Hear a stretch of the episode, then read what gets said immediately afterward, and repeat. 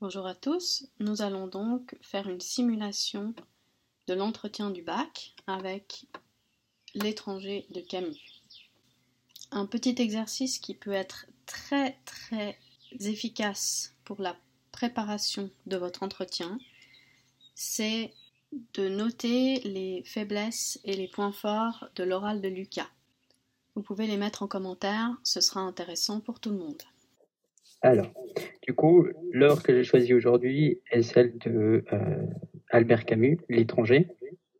Euh, donc, je vais vous parler un petit peu de l'auteur. Ensuite, je vais vous faire un résumé de l'œuvre, euh, vous présenter les, thèmes principaux et également mon choix, enfin pourquoi mon choix s'est porté sur cette cette œuvre-là.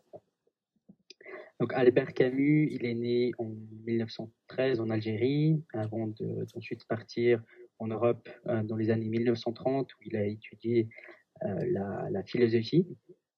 Donc assez jeune, il est également euh, diagnostiqué de, la tuberculose qui va le suivre tout au long de sa vie.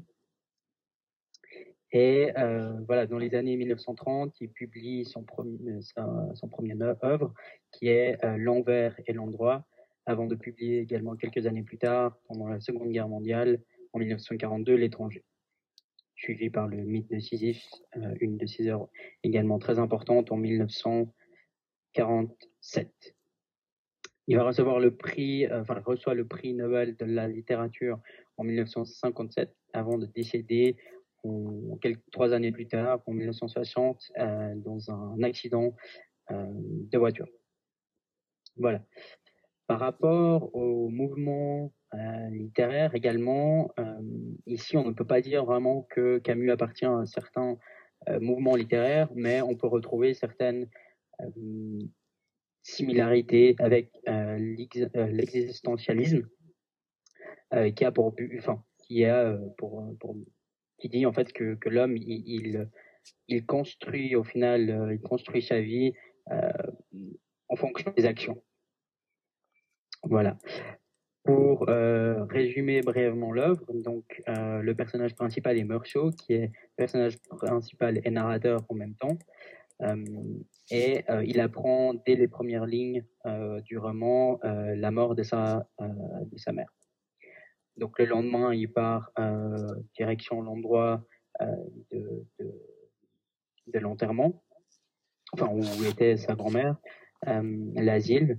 Euh, et il va rencontrer également donc Marie, avec qui il va entamer une relation, et Raymond, un de ses voisins. Euh, ce dernier, quelques jours plus tard, il va venir vers lui lui demander son aide pour résoudre quelques affaires euh, avec un de ses, un des frères de sa maîtresse, qu'on va retrouver plus tard dans l'œuvre, et qui finira par mourir. C'est en fait un morceau qui euh, le tue un dimanche après-midi sur la plage. Euh, voilà. Meursault est arrêté et euh, il, va avoir droit à un procès qui va durer très longtemps. il a duré une année et au final, il a été condamné à mort. Voilà ce qu'on peut dire là-dessus. assez brièvement, les thèmes principaux de l'heure, c'était principalement, c'est principalement l'absurde, donc un peu l'idée d'adaptation euh, que Morceau a par rapport à la société dans laquelle il vit. Euh, également sa révolte, notamment en prison, et l'importance, on va dire, de ses sentiments, de ses sensations, parce que c'est en soi ce qui va, c'est le pilier en fait de la vie de Morceau, parce qu'il va construire toute sa vie basée là-dessus, sur ce qu'il ressent, qui est très important pour lui. Voilà. Pourquoi est-ce que j'ai choisi cette œuvre? C'était euh, un peu pour comprendre. J'étais curieux d'en apprendre plus en fait sur la différence d'un personnage qui est euh, quand même assez rare de voir dans des, œuvres euh, de ce genre-là. Voilà. Ok. Alors, est-ce que vous pourriez me donner un exemple dans l'œuvre, justement, de si vous deviez choisir un passage dans l'œuvre qui montrait vraiment le mieux la différence de morceaux, lequel choisiriez-vous?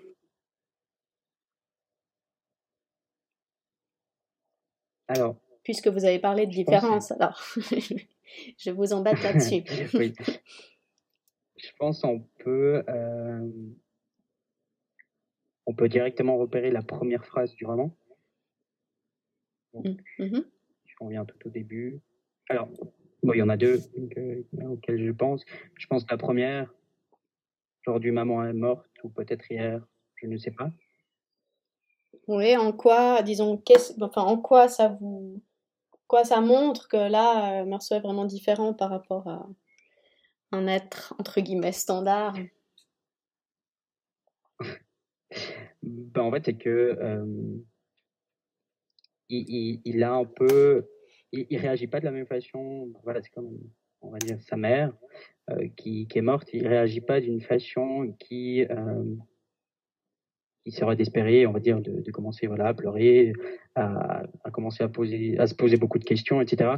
C'est simplement, en fait, moi, la manière euh, que je ressens ça, c'est que voilà, c'est un événement qui, que lui, il accepte, mais sans vraiment se poser de questions. Pourquoi euh, Qu'est-ce que j'aurais pu faire pour éviter, etc. C'est vraiment, il l'accepte et puis euh, il passe au suivant. oui, il passe au suivant, ouais, ça d'accord.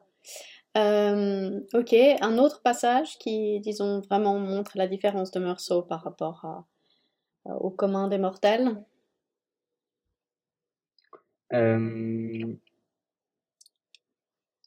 Euh, alors, c'est au chapitre 5. C'est au chapitre 5, donc il rencontre Marie qui va lui demander donc euh, qui va lui demander au mariage. Euh, et, lui, voilà, il lui dit simplement euh, que, que ça ne signifie au final rien pour lui, parce que euh, parce qu'en fait, voilà, elle lui a demandé, il l'avait déjà fait, mais voilà, ça, ça signifie au final rien pour lui, qui avait pas besoin de ça, mmh qui avait pas besoin de, de, se marier, mais si elle le voulait, bah ok, mais son grande grande émotion oui, euh, effectivement, là, il n'y a pas d'émotion. il est plutôt assez froid. Mhm, ok, très bien. Et puis, parce que, disons, là, c'est vraiment la réflexion personnelle qui, m'intéresse plus. Euh, mhm. Quel passage dans, dans l'œuvre en entier euh, avez-vous préféré au final? Ou ou vous pouvez choisir, ou euh, lequel, disons, vous avez le plus détesté ou vous a le plus marqué pour une raison X ou Y? Et puis, euh, expliquez-moi pourquoi. Et, et aussi, citez-le-moi. Ouais.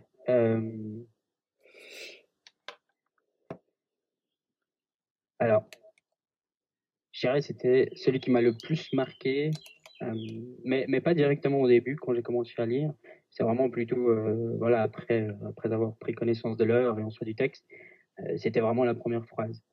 Mais voilà, quand on commence à lire, euh, on se rend pas vraiment compte, je dirais, la première fois. on va se rendre compte gentiment en fait du personnage et au fur et à mesure qu'on le reconnaît, enfin qu'on le connaît, qu'on commence, voilà, qu'on commence à faire sa connaissance, au fur et à mesure que, que l'œuvre avance, si on revient en arrière dans les chapitres, honnêtement, on est, enfin, c'est celui qui m'a le plus marqué en soi. Euh, donc, euh, donc, justement la première phrase et euh, ensuite c'était voilà quand il, il, a tué l'arabe et, qu'il a donné comme justification en fait le, le, soleil qui, qui tapait assez très fortement en fait sur la plage. Ouais, effectivement, ça c'est celui qui m'a un passage assez assez fort. On est d'accord. Tout à fait d'accord. Et même si on dépasse un tout petit peu le temps, là, tant pis. Euh, finalement, vous avez parlé d'absurde, vous avez parlé euh, de la différence, vous avez parlé de beaucoup de choses dans votre introduction. Est-ce que mmh vous pouvez me, juste pour terminer, me lier en fait euh, la différence à l'absurde?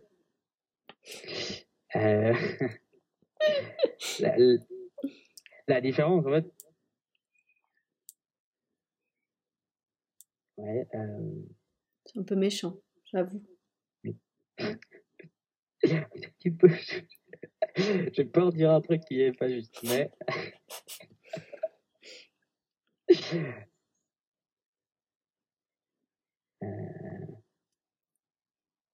Et c'est le bug. Là, tu m'entends? Oui Non, non, mais je disais le bug cérébral. Euh, oui. Euh... Pas suisse comme. non.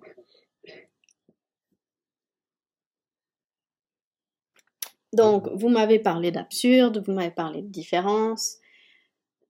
J'ai encore une dernière question à ce sujet-là, c'est euh, dans quelle mesure, en fait, pour vous, Morceau est finalement l'archétype, le symbole de l'absurde camusien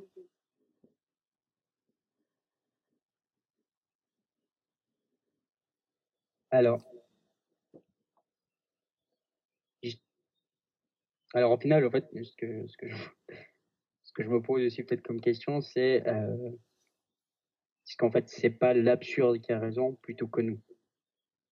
Ouf c'est...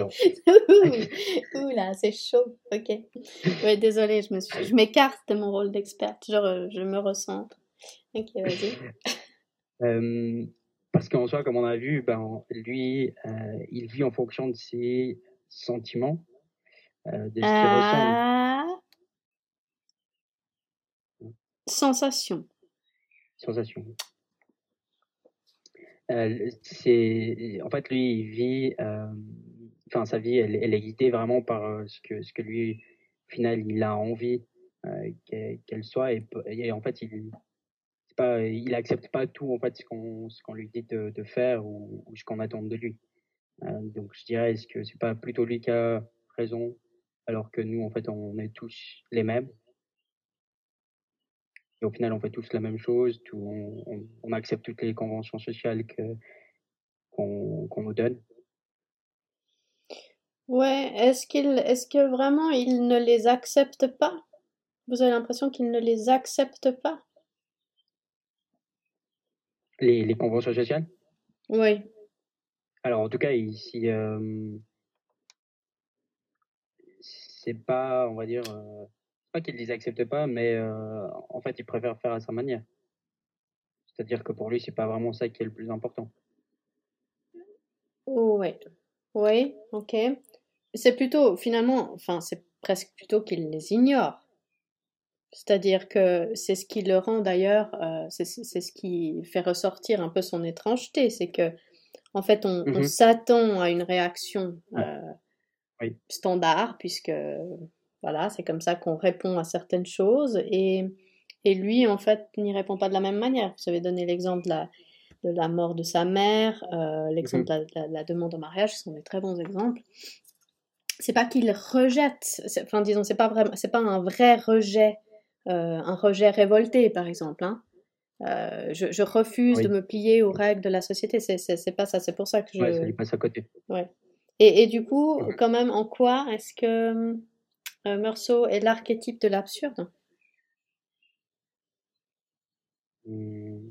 Pourquoi est-ce qu'on peut dire que c'est un personnage qui répond à l'absurde mmh. camusien, disons, qui incarne ça? Parce qu'en soi, il est, il est, il est authentique et puis sincère avec, euh, avec lui-même. Oui. Euh, mais comment est-ce que vous, alors comment est-ce que vous définiriez l'absurde? C'est quoi votre définition de l'absurde?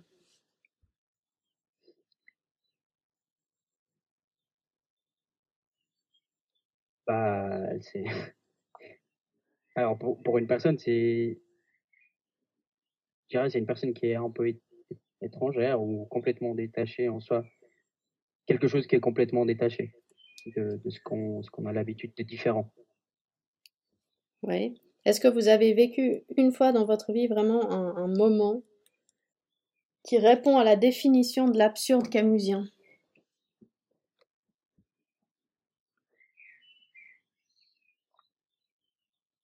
Mmh. C'est quoi l'absurde camusien? La définition, c'est quoi? Ben, En fait, c'est. Ben... c'est quand en fait on, on, enfin, on est dans la recherche d'un d'un sens à tout ce qu'on fait. Mmh et qu'on ne le trouve pas. D'un sens.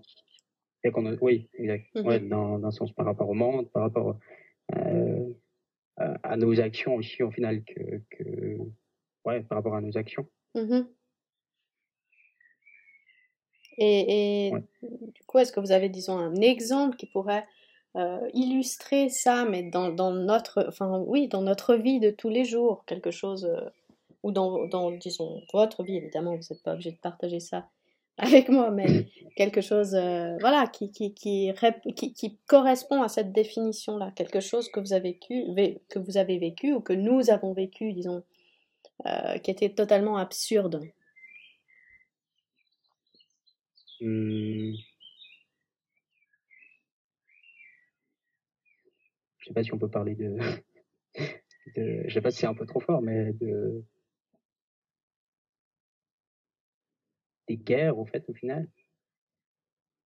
Oui, euh, oui, oui, c'est clair, c'est sûr. Maintenant, je pense que vous êtes un peu jeune pour avoir vécu une guerre. Alors oui, par rapport aux guerres ou bien par rapport euh, vraiment au terrorisme en soi qui ouais, hein, encore euh, pratiqué. Oui, oui, exactement, le terme en général. Ok, très bien. Bon, alors on va arrêter euh, cet entretien-là. Et puis maintenant, on va passer à la correction.